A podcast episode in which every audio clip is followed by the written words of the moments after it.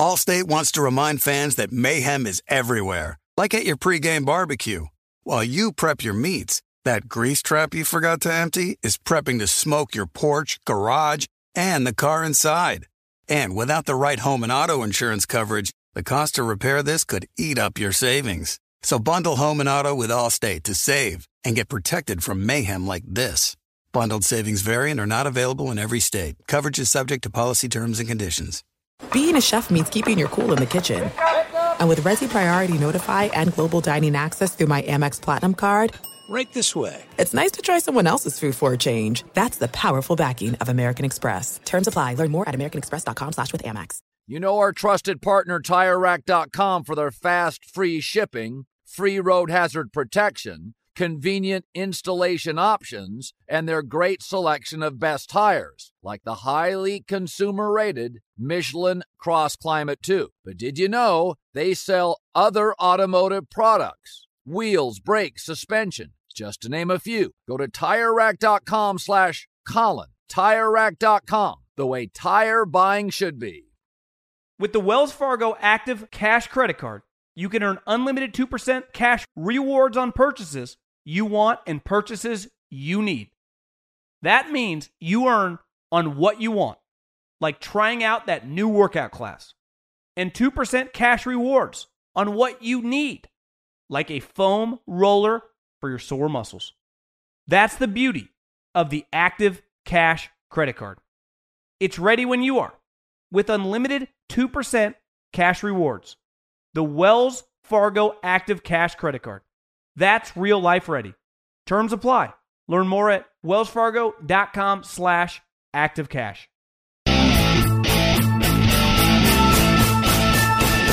What's going on, everybody? John Middlekauff, Three and Out Podcast, brought to you live, not exactly live, recorded because it's a podcast by Colin Cowherd and the Herd Podcast Network. We're close to football. I got a lot coming up today on the rule changes, Uh, on J- Josh Allen, who looks fantastic with the Buffalo Bills, and, and you know, got to touch on Jimmy Garoppolo because he looks pretty sweet too, and how Bill Belichick might be feeling. But I, I got to start off with this.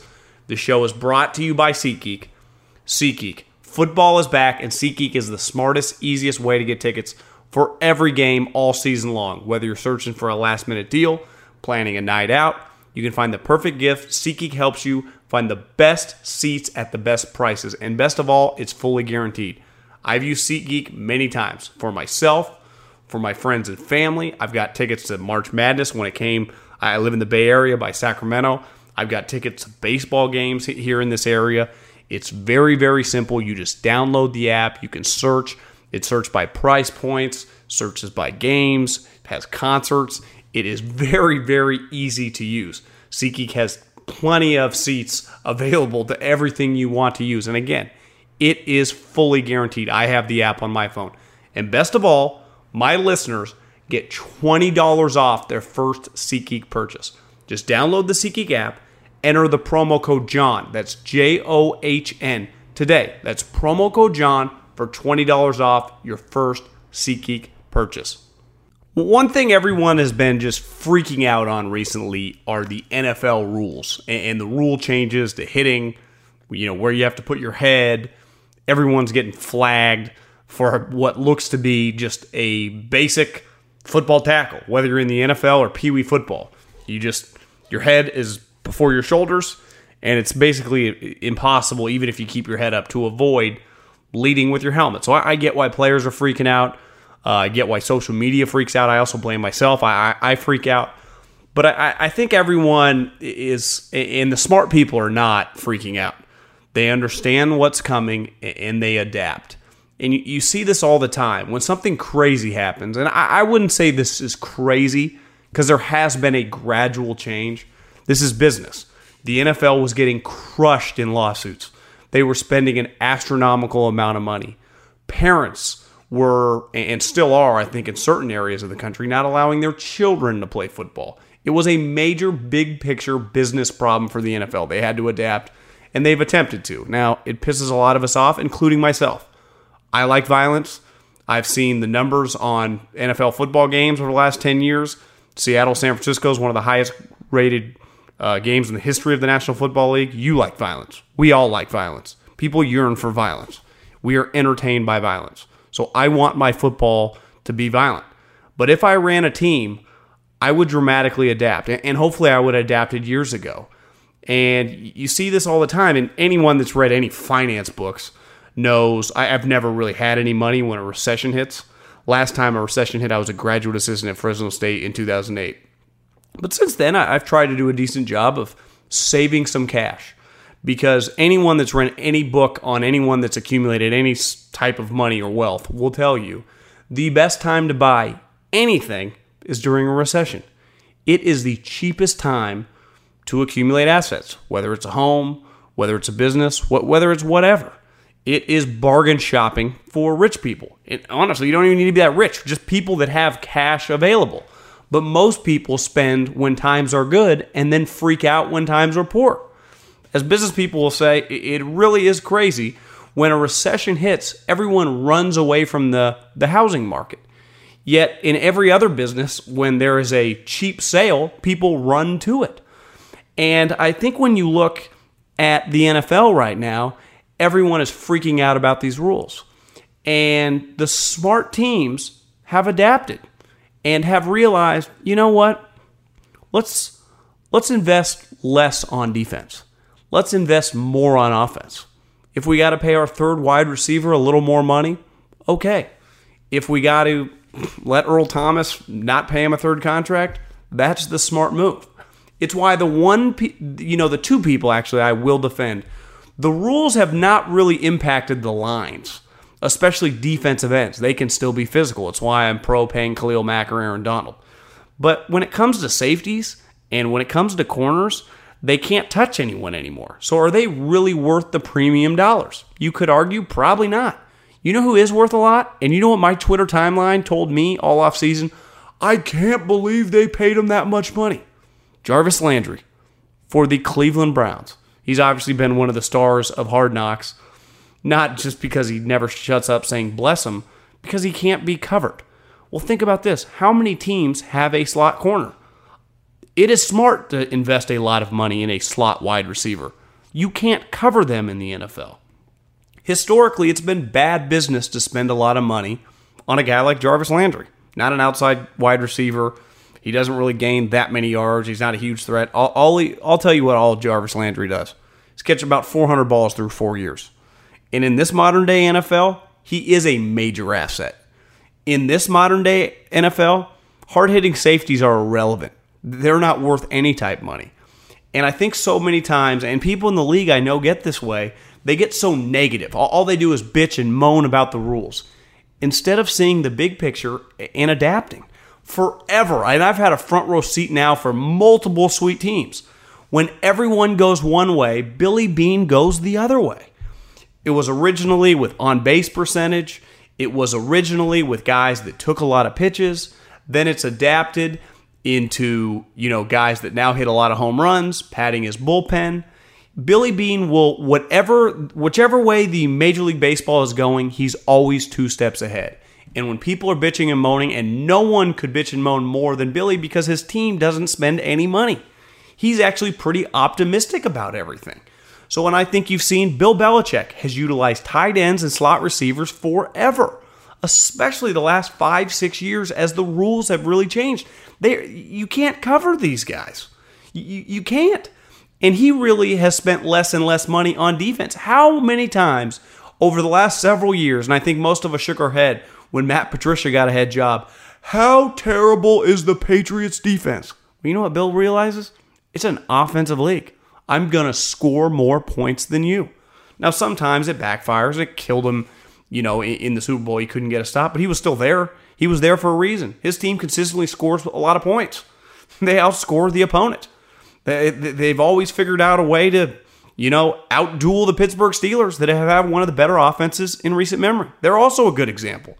Their defense is pretty crappy. You know what they're good at, though? They got about seven wide receivers. This year, they're going to roll Antonio Brown, Juju Smith, and Washington, the kid from Oklahoma State. And you know what they're going to say? You may have one good corner, but we'll bet you big money you don't have two, and for damn sure you're not going to have three. So unless you have an unreal defensive line, which let's face it, about five teams in the league do, you're not going to be able to cover us. Here's the other thing, and I think Atlanta's been pretty forward thinking on this. When everyone was still drafting bigger, stiffer linebackers, they adapted and got quicker linebackers. Everyone complained, complained, and complained. And again, I'm not absolving myself from this because I do the same thing. And in a perfect world, when the recession hits, I'm going to try to be optimistic and let's go bargain shopping. But it's just a natural human reaction to be mad when bad things happen, when things go the wrong way. And for a lot of NFL people, including myself just as a fan, these rules have pissed me off. Maybe I should start looking at it differently. Like, hell, I'm going to tip my hat to the Pittsburgh Steelers because every year they're drafting a wide receiver in the second round. First off, they hit on a lot of wide receivers, and then they know when they got three or four wide and all the dudes are first or second round picks and blue chippers to go with Antonio Brown, you ain't covering us because first off, the rules don't allow you to, and second of off, there's just no way you're going to have enough talent, even if the rules did. So these teams that have been forward thinking and embraced the rules are the leaders in the pack right now. Everyone wants a quarterback. Of course, it's a quarterback league and you can't win anything without a quarterback. But once you get a quarterback, how do you build the team? And when you look at a team, and I've been as hard on these guys as anyone, they have they lived in the past for way too long. Were the Seattle Seahawks? Their best players were not conducive to as the rules changed. Like I like Richard Sherman, I respect Richard Sherman a lot, but his style of play, if they are going to be aggressive with the flags, it's going to be impossible for him to play. He's too physical of a player, which again I admire. It's the type player I love. But as these times change, he doesn't bring much value because all he wants to do is bear hug you at the line of scrimmage, which, you know, for years was looked upon as an awesome thing. If you could do it, you were a badass and you were going to be a pro bowler. You know, you could basically not allow anyone to make any catches because you were mean mugging them, not mean mugging them, physically mugging them down the down the field. You know what they do now? Is they throw the the cloth. The yellow flag is on the ground every single time that happens. So I, you're really going to see over these next several years. And I, I'm going to try to take a step back and not complain about every hit that gets flagged because it's just a waste of my energy. I'm going to spend more time watching what teams are thinking like Billy Beane, what teams have thought outside the box and take advantage of these rules. And whether they did it or they didn't, you know, whether they meant to or they didn't mean to, the Atlanta Falcons developed a defense that was all on speed. The days of, and I like this guy personally. He's, I'm a big fan. I, have known him for a while. Bill Romanowski, you know, the old school badass middle linebacker. Take on the fullback stack shed. Those days are over. Dunzo. Adios. Do you know what I want? I want a 230 pound linebacker that can run side to side. Because in this type of offense that you're going to see every week as a defensive coordinator or as a general manager, that's what you need to even have a chance to be semi successful. There aren't going to be no such thing anymore as the 85 Bears or the early 2000 Ravens. The rules will not allow it.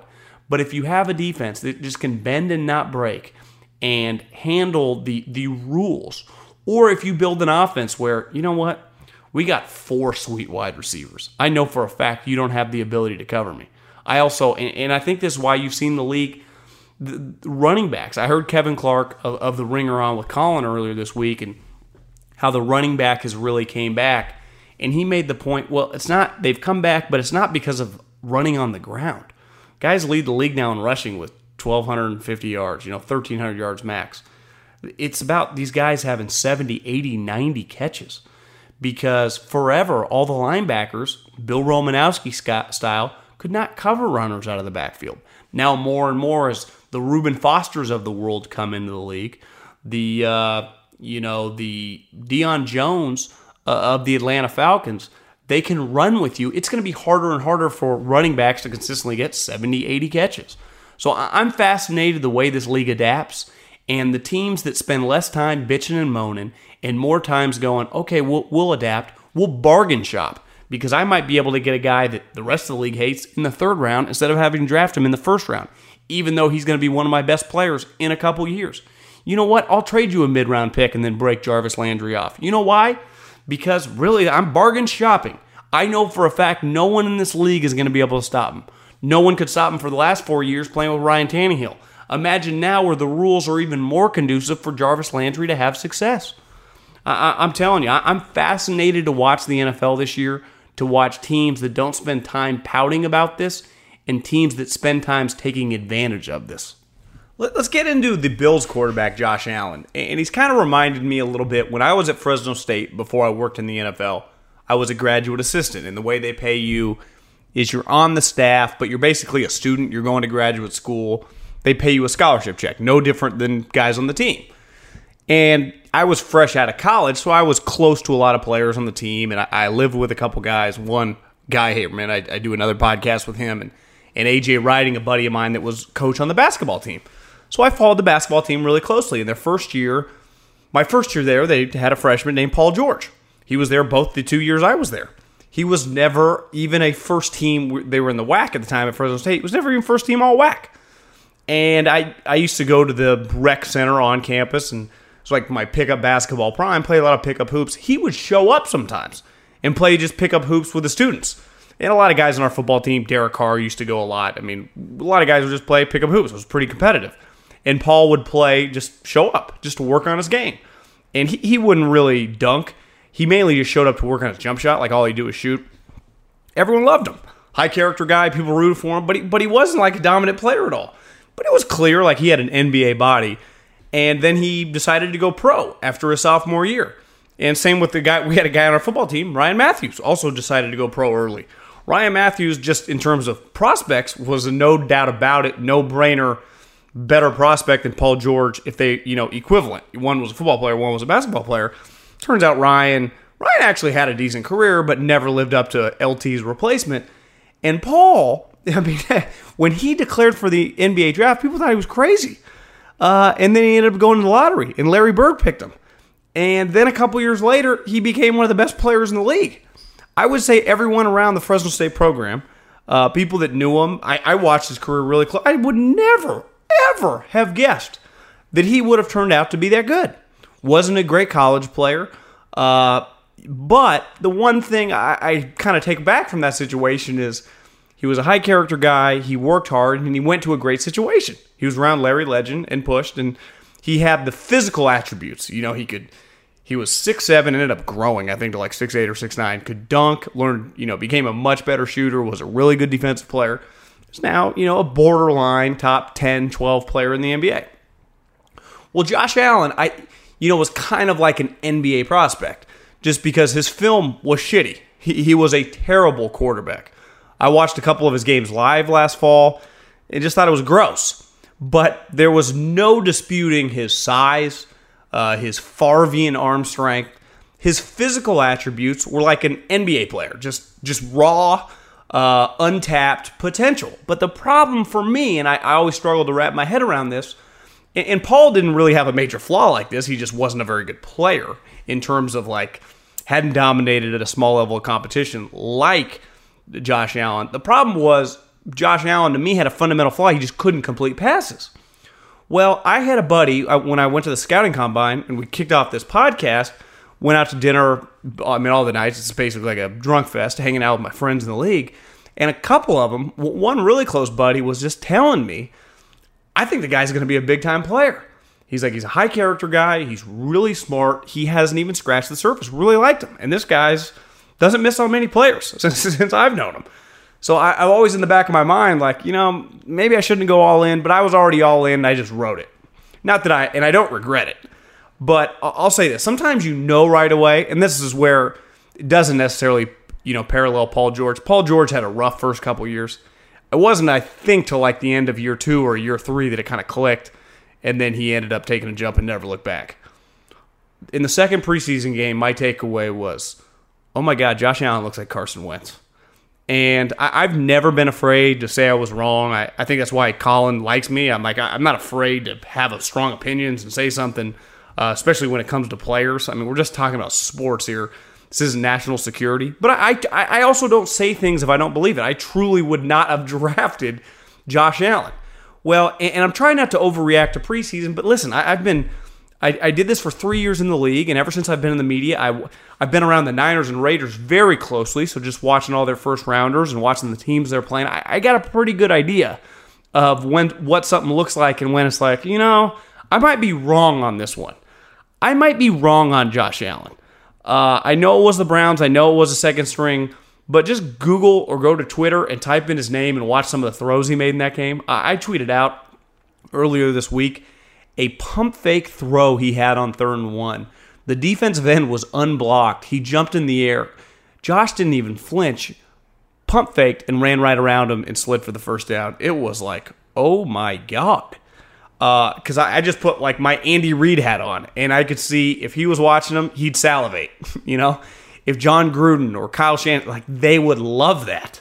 Because I, I, I put my mind now watching Kyle very closely and you know, being around Andy, I, I know what they like. And it, it was just, he, in that game against the Browns, just how accurate he was. His arm is just, I mean, he has an absolute howitzer. Well, if he's completing balls, even if it's not, you know, at like a 68% clip, the problem was in college, he was in like the mid to low 50s. If he can get to a low 60s because his arm's so powerful, he's going to make so many splash plays that's what Kaepernick did earlier in his career. Is hit balls. Now, Josh doesn't have Vernon Davis on his team, but Kaepernick had the ability to just miss a wheel route, miss a quick out route, and then hit Vernon Davis 90 yards down the field on a frozen rope. Josh Allen, to me, just again, through the preseason game, I, I, saw some rhythm and ability in his passing that were like, oh my, the, the Bills got something here. Now, he's still a raw product, and I look at him closer to a basketball prospect than I do a football prospect just because he's this raw Toolies player. And listen, Steve Cleveland, who was the head coach at Fresno State for Paul George, has never been a head coach since. And it's a little different because I, I do think Carson Wentz's head coach at Wyoming is respected. He was Carson Wentz's coach at North Dakota State. They won championships. I do think he's a good coach. And maybe, you know, a lot of people made excuses for Josh Allen that all of his talent left going into last year. They, you know, I think he had three guys that make NFL rosters, a couple receivers, and a running back. But it was just so ugly. And, and I, I, tried to be objective, but it, will I'll never forget the guy, my buddy in the league, telling me like, I really like this guy, and he's I've always held that in the back of my mind, like this guy doesn't typically just say that on a, on a guy like this. And he's like, just go watch a couple of these throws and he he was right. He had things in the bag that other guys just didn't have in the bag. And I and I look back like Paul George just had the ability at six eight, six nine, being an elite athlete that just most guys, even in an NBA draft, didn't have in the bag. And if somehow you can mold it, and you know Brian Daboll, his resume as an NFL coordinator is not great. Maybe he really learned something from Nick Saban last year. I, I know this. I actually flipped on ESPN the other day, NFL Live, and they had like a behind the scenes of Sean McDermott. I worked with Sean McDermott for a year. I talked to him a little bit briefly at the combine. He's a stud, man. I, I mean, he, he is going to be very, very good for Josh Allen. He mentored under Jim Johnson and Andy Reid forever, and then obviously Ron Rivera forever in Carolina. Like, he is a high level, very smart, disciplined guy. Like, to me, he's the perfect guy. He's a defensive coach but just to be around Josh, the standard that he's going to demand on a day in, day out basis. Listen, it's as I'm recording this, the, the 22nd of, of August. I have gone all in on Josh Allen. I am prepared to change my opinion and might say right now, John, I'm giving you a thousand dollars. If you had to bet right now, is Josh Allen going to be good or is he going to be bad? I clearly forever would have put it on bad right now, I think I'd change my uh, my bet. And I, I know Colin says this all the time, and it's it's the wisest words I've ever heard in radio. Like his opinion should be fluid. We're talking about sports. We get information. If I get information that I was wrong on Josh Allen and he's sweet, I'm not afraid to change. You know, some players they're well established. Like our opinions aren't changing. Aaron Rodgers, Kevin Durant, you know, whoever. They're just established. Young players are fluid. You know, when you're talking about 21, 22, 23 years old, th- there are a lot of variables at play. And especially when you're talking about small school players, it's it's why most scouts and GMs do like they'd rather recruit the Josh Allen version from Clemson or USC than have to mess, mess with the smaller school because there's so much unknown. Uh, and I'll be honest, I feel like I might look like an idiot on Josh Allen, and, a lot of NFL draft Twitter is, but I'll, I'll, be honest, I don't think most of NFL draft Twitter knows what they're talking about. They told me Teddy Bridgewater was the number one overall pick, and then they told me Lamar Jackson was sweet. So I, I don't put that much credence in it. But I do think, usually with these things, I'm not in the group think, but I, I was with everyone. Like, I was like, yeah, I wouldn't touch Josh Allen. Uh, and so was everyone. And there were very, very small you know, small amount of people that were banging the drum on the hill. And I, right now, I, if I was a betting man, I think they're going to look pretty smart because, to me, Josh Allen, you know, I don't know if they'll ever be. Paul George became an elite player, but I, I'll say this: I, I think Josh Allen's got a chance to be a pretty good NFL quarterback. I, I don't know if everyone had to watch this because I don't blame people for watching uh, not that much preseason games. I, I was at a wedding last weekend and when the Niner came came on live, I, I, was the wedding was going on, but I had a chance when I was getting ready to watch the Raider, the Rams game, and they're they're playing Week One. I, I think one total starter between the two teams played. I mean, it was like it was a joke. I, I flipped it off, and I naturally most people like God. You must love the third and fourth quarter. No, I'm, unless you have a rookie quarterback in that I want to watch, I turn the television. I, I'm not. I hated that when I worked in the NFL. I can't stand it any. You know, I hate it even more now. But I will watch when your starters are in, because it's basically like an NFL game. So I flipped on the Texans and the 49ers. I obviously wanted to see how Jimmy played. Also Deshaun. It's just a good game. Sean looked awesome. He's an excellent. I mean, he's he's big time. That's going to haunt maybe Chicago Bears and Ryan Pace for a long time. But Jimmy Garoppolo, and listen, I, am a little bit of a conspiracy theorist on this. I know a lot's come out in the last year. I, I, I truly believe that uh, you know it's kind of the you know JFK type, you know Chappaquiddick, Ted Kennedy type conspiracy theory. In one of the great ones we've had in recent memory in the NFL with Belichick, Brady, and Garoppolo. And, and I truly believe in my core. I don't know if this will ever come out or we'll ever get all the details that Brady went behind Belichick's back and forced the hoodie to get rid of him because Brady knew deep down that Belichick's resume speaks for itself. He gets rid of everyone.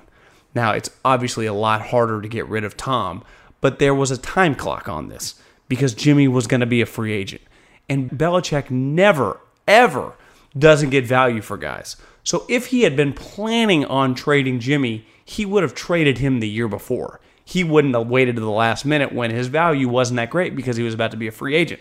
So, in my gut, to my core, I'll always believe this, whether I'm right or wrong. And unless Bill Belichick, he'd probably be the only guy because I wouldn't believe Kraft or Brady. If Bill told me that this just what you know, if we were having beers and we were friends and I could trust him, uh, not that that'll probably ever happen, and he told me that, that didn't happen, then I would say, okay, maybe I'm wrong. That Brady went behind his back and forced Jimmy out of there because it just made no sense. I, I think Bill had up in his mind that he was going to trade Brady this offseason. You know, unless they won the Super Bowl and then he just deal with it. But I, I, I think he was poised to trade Brady. Brady knew it and made him get rid of Garoppolo. Why? Because Bill Belichick had his Steve Young. And the thing is, it's a little different that, you know, Joe Montana. I was so young when that situation played out, but you know, you watch highlights and YouTube and anyone older listening to this podcast that lived it. I mean, they would like split reps in games, and one guy would play a quarter, one guy would start for a couple games and flip flop. It was nothing. I mean, it, it wouldn't you wouldn't even be able to do that now with a player of Joe Montana's level. It just it wouldn't be possible in this day and age. But one reason, and growing up in Northern California, I grew up more, much more on Steve Young than Joe Montana because I was born in 1984. So when I was alive, Steve Young was kicking ass and taking names with the 49ers. But the 49ers dynasty and just dominance in the league, even though Steve only officially won one Super Bowl, but they, they kept winning for 10 plus years when he was the starter, kept going because of him. And I, I think the New England Patriots, the, the end is in sight. Brady's 41 years old. Now, I don't think he's going to fall off a cliff. like Peyton Manning did physically because his arm's still in great strength and he looks fantastic. But he's just bound to get hurt. He again, uh, let me repeat. He's 41 years old. 41. I, I remember four or five years ago, before Kobe's body just just took a crap on him. Most people thought, you know what, Kobe's going to be able to play till he's in his early 40s. Why? Because he's a good jump shooter, and he'll eventually be able to become a role player. Now, really, when you take a step back, say that out loud. Kobe Bryant going to become a role player probably wasn't realistic, but it, it was, in theory, it made a lot of sense. He could really, and then it just ended. I think it kind of happened with Peyton Manning. All of a sudden, it was like, whoa, it's over. I, I don't necessarily think that's going to happen with Brady, but eventually, whether that's this year, whether it's, it's just going to end. But for a bad injury, it's just it's going to happen in the history of the league. It always happens that way, and they would have been equipped. Really, they would have been equipped this offseason the trade Brady. It would have been one of the crazier trades that ever happened. But again, Joe Montana was once traded. Now he wasn't playing at the level of Tom Brady, and the New England Patriot dynasty would have lasted for another 10 years. Because I got news for everyone. Like, throw on the first two drives of the Houston Texan game. I know it's the preseason, but all the stars were in. Jimmy Garoppolo is going to be a top five quarterback. He is a superstar. The only thing, and let me repeat, only thing that's going to get in his way of becoming a star in this league, a star in this league, is health. Because if he stays healthy, he's going to dominate. I also got news for everyone, and, and everyone has been blowing the Rams for the last you know, 12 months. I, have hesitated a little. I think the roster is really good on paper. And I like this guy. Don't get me wrong. I, I root for this guy. I, I grew up going to Cal football games. I, if you go to play f- football or basketball at Cal, I root for you. It's just a natural reaction in my body. So I am a Jared Goff fan. Met him a couple times. I, I, I just root for people from Northern California in general, let alone if you go to Cal. But him and Jimmy Garoppolo aren't even in the same conversation as players. And I don't know if Jared's going to have, because Jimmy's a much better athlete, ever have the physical attributes to be as good as Jimmy. Now, Jimmy's not as good as Russell Wilson yet, but I think he has that level to be that, you know, on that tier. Again, a top five player. This is what Belichick had. Belichick knew it and just gave him away to Kyle Shanahan. Sometimes I think, and I was thinking this when I because again, I was at the wedding and I couldn't watch the game, and I just flip it on my computer, and I'm watching this drive, thinking, "Oh my god, how did they get this guy? Th- this is insane." You know, typically when a guy like that is moved, it's usually like a Matt Schaub, you know, a backup that was behind, you know, a good starter like a Mike Vick or whatever, has some ability, a Kevin Kolb, but really he was a backup for a reason. Like, there's one reason Jimmy Garoppolo was the backup. The starter was Tom Brady. He would have started in like 28 different places. He is so freaking good. And I feel very, very confident saying this. Like, it's just wild how good he is. Like, there is no question. The Niners did not overpay. Like, they paid, if anything, they underpaid. Because if he would have been a free agent, if he would have actually hit the market, and like Kirk Cousins, had multiple people bidding on his services, he would have got more money than Kirk Cousins. He is a better player than Kirk Cousins.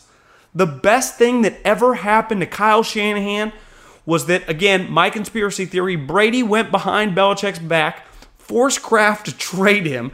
Belichick just pissed off, likes, really likes Kyle for, I mean, not for some reason. Bill just really respects Kyle because Bill really liked Kyle's dad, Mike. Mike used to give him trouble in the playoffs. And then I think obviously they played in the Super Bowl, and Bill's like, God, this guy can really coach. The 49ers don't like to admit it, but I, I got news for him. It's fact. Gifted the 49ers Jimmy Garoppolo for a second, for a second round pick. And even Kyle has admitted he was a little hesitant because he was schmitten over Kirk Cousins. And John Lynch and Adam Peters, some of the guys in the organization, I think kind of talked him out of it. And ultimately, he made the right decision for the big picture football team. But even once they got him, he was hesitant to kind of throw him in. And in fairness, hard offense to learn. Even Matt Ryan says it takes a while. Jimmy came in, not only learned enough of the offense, took a one and nine team. Now, granted, it's one of the better one and nine teams that we've seen in recent memory. They lost like six of the nine games by under four points, but still, they were one and nine. Parcells' famous line, "You are what your record says you are." They, they were they earned that one and nine, and then won the last five games. Like this guy, I, I, I sometimes I just take a step back and go, I don't even know what to say. I mean, this is wild. You know, in my, my comp is, and he had a throw to Marquise Goodwin down the sideline, and it looked exactly like him. Tony Romo in 2014 was a second team All Pro. It was his best season as a NFL football player. It was unreal. Remember, the Cowboys were really good. I think that was the year that Dez might have dropped the ball. Uh, I mean, didn't drop the ball. The ball hit the ground in the stupid rule. But Tony Romo in Tony Romo's prime was excellent. I know he had some terrible losses, but he was a really, really good player. I, think Jimmy Garoppolo, my comp, he, Jimmy Garoppolo is going to be a better version and have a similar style to what Tony Romo was. And a lot of that has to do with he's just in a better situation in terms of with an offensive mind. Like Kyle and him is the perfect scenario. Sometimes people are just lucky. You know, Steve Young, Bill Walsh wanted him, you know, when no one really else did.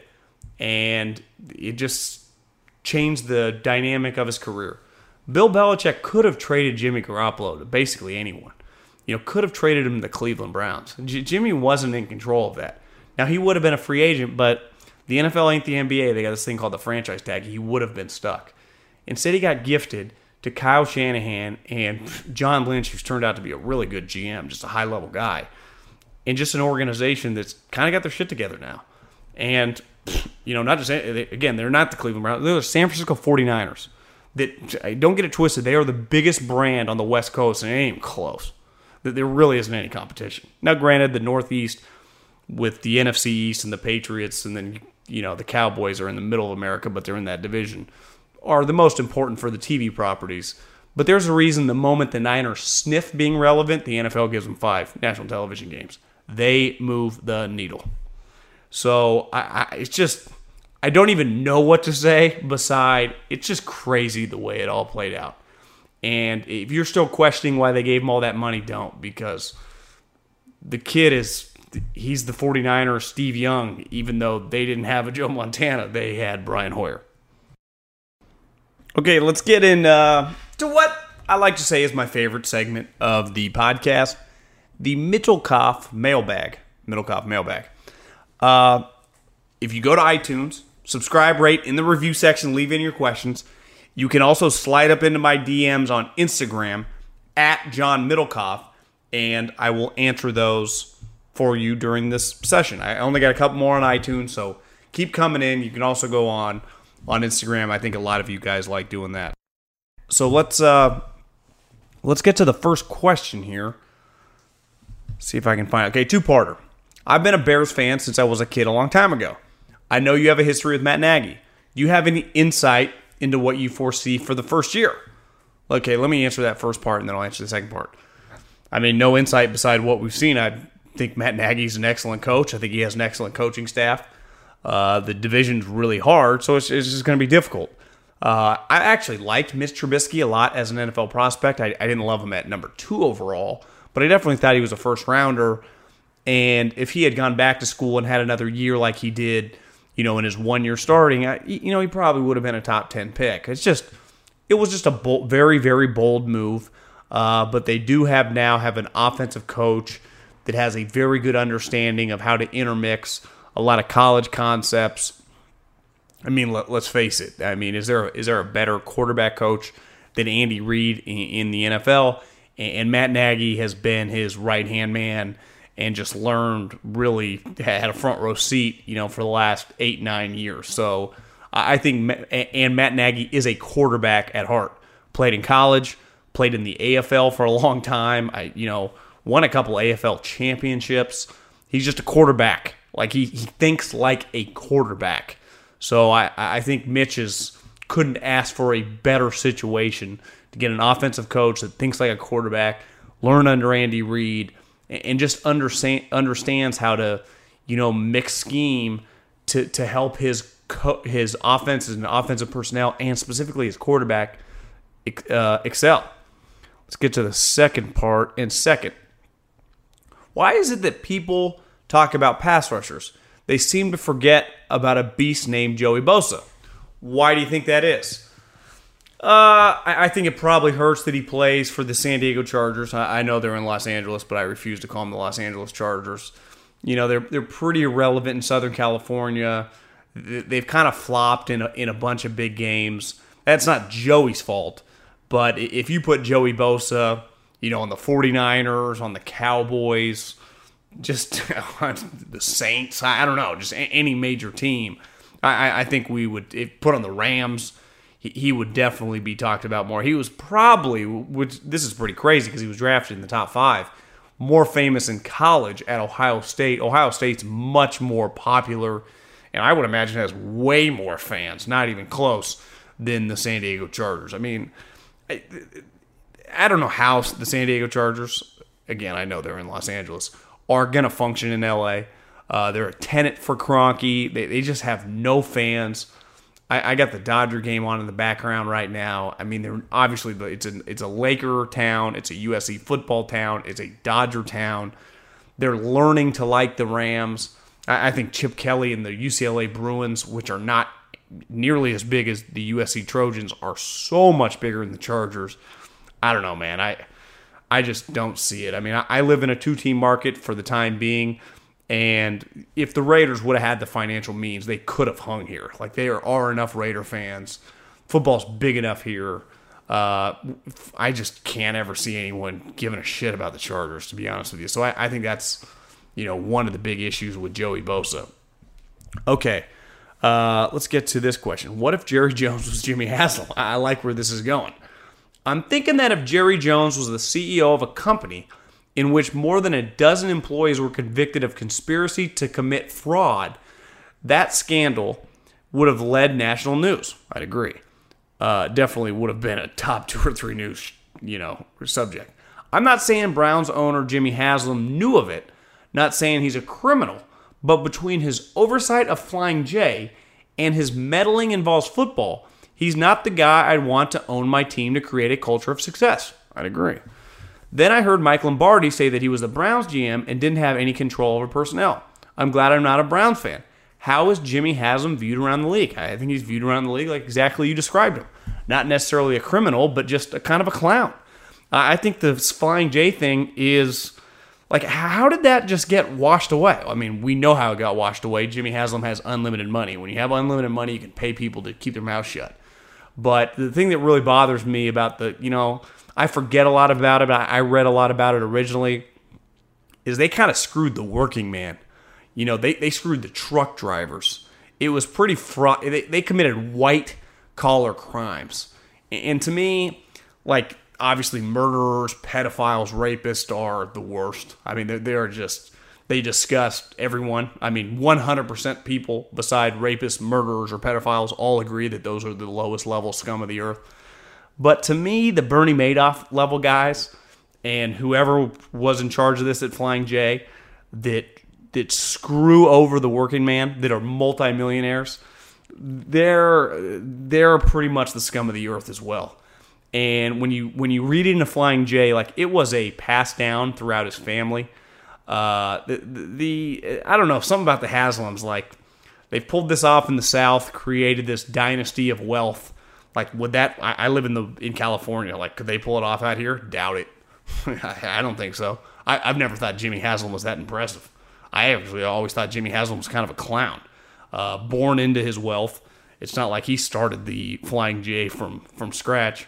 I, I, I would agree. Like, to me, Jerry Jones. And listen, in business, you have to do shady stuff to make success. But the one thing that's been pretty consistent with Jerry Jones, like he's a tough businessman to deal with but I've never, ever got the vibe, and, no one's ever come out that he's like out to screw the common guy. And I, have honestly never looked at Jimmy Haslam the same. Uh, it just, he, I find it despicable that he even potentially, listen, when you're the CEO of the company, you run the company, you own the company, it's on your watch. It's like if something happens to a football team, like that's on the head coach. Like, I'm sorry. If Jimmy Haslam didn't, I, I always struggle with now, he might not have known every detail. Anyone that's known people that ran companies, hell, smaller companies, things go on that you don't know about. I, I get it. But this one, I don't know, man. I, I find it pretty hard to believe. I think Jimmy Haslam is just your classic Southern, I mean, generation of generation worth hundreds of millions of dollars. Never done a damn thing. Somehow runs Tennessee Vol football. Tried to run that bad boy in the ground forced them to get Butch Jones, then wanted them to get, you know, uh, Greg Schiano, that when Urban Meyer got in trouble, they didn't even elevate to become the head coach. Yeah, I'm with you. I he, I can't imagine being a Browns fan. I, I really can't because I, just having him as the owner would just make me sick. Pretty good one. Kind of a unique question. Middlekauff mailbag uh, submission from Jeff. First off, I like the podcast, like hearing your takes on industry insider in the NFL. Here's my question: How important? I, this is a fascinating question. How important is quote unquote salesmanship when it comes to being a successful personnel guy at any level? I'm a sales professional myself, so I've seen the value in my own industry. If you're an excellent engineer but can't sell your ideas to management, you're really not going to be successful as, say, an average, above average engineer that can sell. I completely agree. Uh, I, I would say this in my experience in a draft room, if you want a player or like a player, obviously, if you're not the decision maker, it's not ultimately your decision. But if you can sell, and I listen, I've seen this. I run podcasts. I do things on Periscope now. I sell advertisements myself. You got to hustle. You know, when you're, I'm selling myself. I've become pretty successful at it uh, and hopefully only sniffing the success that will one day come. But it takes energy and effort. The one thing I struggled with when I was in the NFL because I was so young is really pounding the. I used to remember Howie Roseman's like, stand up for your players. Well, it's hard. It was hard for me at like 25, 26 years old to like call out Louis Riddick or Howie about a player I really liked. It, it can be intimidating. It's why a lot of draft rooms are led by older people, even if you have a younger draft room, like guys that have been around the league for a while. But the, from what I witnessed, and Louis Riddick was really good at this, Ryan Grigson was good at this, but he was wrong on the players. Uh, and I've seen Brett Veach was really good at this, is they could stand up for the players they believed in. And when they really believed in a player, let's just say I'll use an example here. Brett Veach loved Fletcher Cox. I also know Brett loved Shady McCoy and DeSean Jackson, but I, I wasn't in the draft room for those. I saw Brett, Brett pounding the table for Fletcher Cox. Loved him. And wouldn't stop talking about him for six months. So eventually, you just he just sells you on his energy, and I, am a big believer, and I I know a lot of people listening are in sales jobs, and I, I would imagine the best way to sell is just by being relentless. If you just ask the same person something over and over and over and over, eventually he'll crack. He might give you a yes, but he'll at least give you a maybe. Now, Fletcher is probably a bad example because he was semi easy to sell because he was an elite prospect, even if you were on the fence about him. Like, he was a legit top 15 player. But ultimately, the point is that in a draft room, the best guys I think that really come up John Dorsey, John Schneider, uh, Brett Veach, uh, Adam Peters for the Niners, who's John Lynch's right hand guy. They have the conviction because the confident com- confidence in their conviction comes from how much work they do, you know, on a player over the years. And I'm just talking draft. And they feel confident standing up in a draft room and, you know, using the term pounding the table or standing on the table, but really just standing up and, and be- saying what they believe in. Now, again, your boss might not always agree with you and might not always do what you want. But here's the other way that I think salesmen, I'm sure that what you're listening to and what NFL personnel guys that have come up really can make their hay.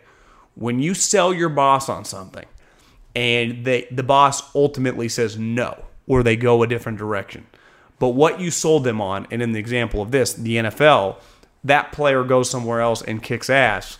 Well, that happens a lot for personnel guys so they can go, God, you know, later their GM realizes I should start listening to him because he's right the majority of the time. No different if a salesman says we should we should acquire this business and this business, and then they blow up. Your boss goes, God, he he was right.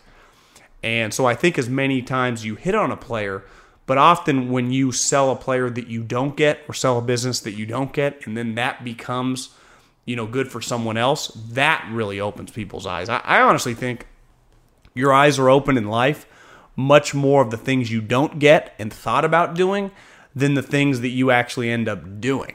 Because you're obviously, whenever you go, you know, think about like that house you didn't buy, uh, that girl you didn't ask out, whatever, any situation, that, that job you ended up not interviewing for or declined.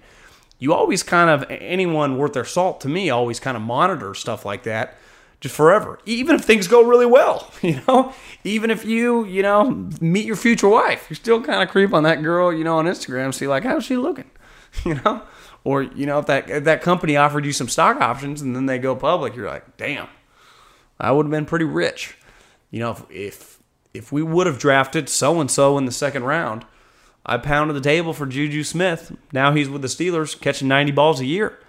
So salesmanship is huge. Uh, if you can, I went to business school. If you can sell, you'll always have a job.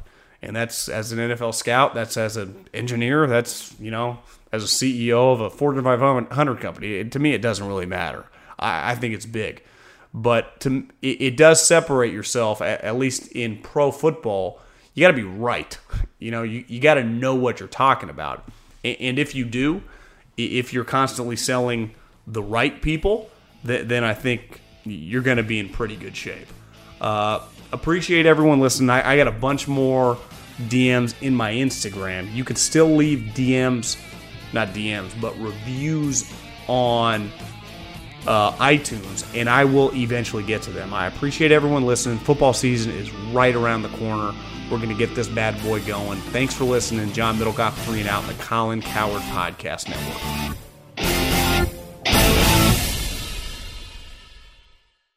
Allstate wants to remind fans that mayhem is everywhere, like at your pregame barbecue. While you prep your meats, that grease trap you forgot to empty is prepping to smoke your porch, garage, and the car inside. And without the right home and auto insurance coverage, the cost to repair this could eat up your savings. So bundle home and auto with Allstate to save and get protected from mayhem like this. Bundled savings variant are not available in every state. Coverage is subject to policy terms and conditions.